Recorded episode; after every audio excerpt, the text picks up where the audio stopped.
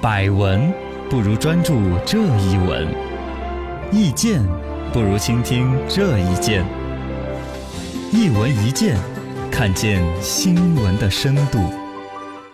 好消息，好消息，大家是早起了。打假师最近呢，前不久寄生电商平台的这个羊毛党啊，是福州水们引起了个热议。最近呢，有记者就卧底啊，调查了数十个针对电商的打假群，结果发现呢，职业打假师兜售一些打假的秘籍，以开门收徒的方式呢，裂变出来一个又一个的打假团队。那有些团队呢，还会向商家收取几百元到上万元不等的保护费，承诺是免打保护，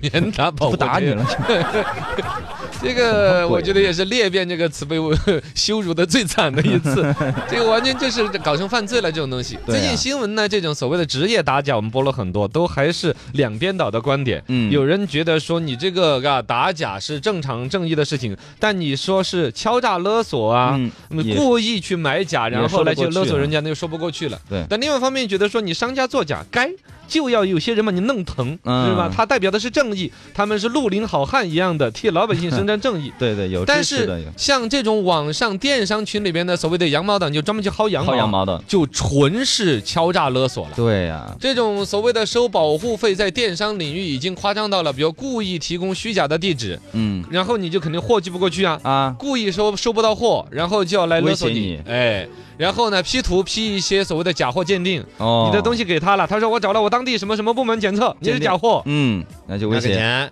甚至直接在那个产品包装上面打出虚假的生产日期，你生产日期标注有错误，啊，你看今天才比如说三月八号，嗯你怎么卖给我五月六号的产品？ 那我还提前卖了， 对吧？就打假变造假，哦，这生产那边呢，有可能自己管理也不严，或嗯者这事儿也较不了那个真儿，就被他给勒索了。哎呀，这打假者变成了造假者，是吧犯？罪啊，这就对三幺五啊，我们的消费者权益保护法啊，各种初衷是违背的。对呀、就走到反面去了。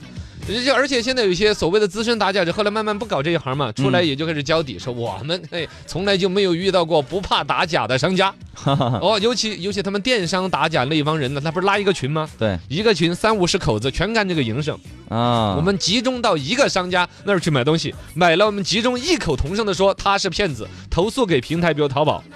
商家一头一个准儿，对知道吗？你因为你你三四十个人都在投诉你，都在投你，那肯定有问问题题啊，是吧？嗯是其实这个叫说是打这个所谓的所谓电商平电商台平，台，它的一种投诉及有问题的一种懒政，嗯，它不去真正的考证这一家电商的企业对，实际产品怎么怎么样，只要有多少个投诉就算，但凑够三五十个，他那个群就集中的乌泱乌泱的，啊，抢大户一样的呀，嘎。对，就这个对商家来说就不公平，对呀嗯，站在商家的角度来讲呢，有一些错误其实也是无心之失。呃，有的呢，甚至就是像这种啊，是买方故意来造假这种栽赃，这可能就要不得。对，那么这个事情说起来呢，第一个肯定要明确的是，不是给那种搞假冒伪劣商品的商家，好像还还要有些开脱啊，要容忍他。呃，其实我们要说的是，第一，就商家本身有错，肯定该要惩罚。是的，但是要分清楚，第一，他的错误的级别是主观故意的，把嗯三聚氰胺加到奶粉里边吗啊，？这是故意的，还是无心的怎么一个小的纰漏，比如说包装挤破了一点，嗯运输过程当中造成的，对是吧？一些这个小要的一注些意，失误，是主观是故意还是客观的失误？第二一个就是这种群起而攻之的呀，嗯，这种用民间手段的，这个敲诈勒索都不说了哈，这种用民间手段的去所谓的去要求他赔偿的那些，不走法律的流程，这算是报仇吗？这算是以暴制暴吗？嗯，类是吧似了哈，这对呀、这个那就跟生活当中，如果有谁打了你，你就给他两棍子打回来，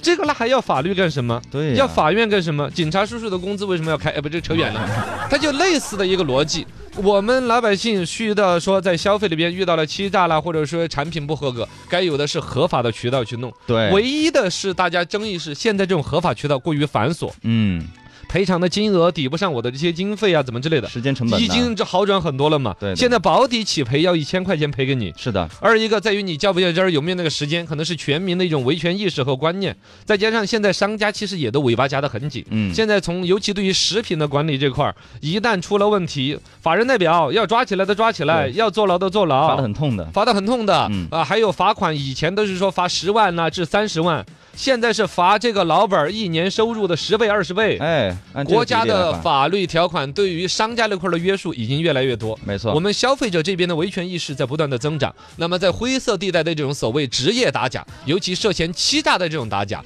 及时出拳整治，我觉得是非常好的。非常有必要的。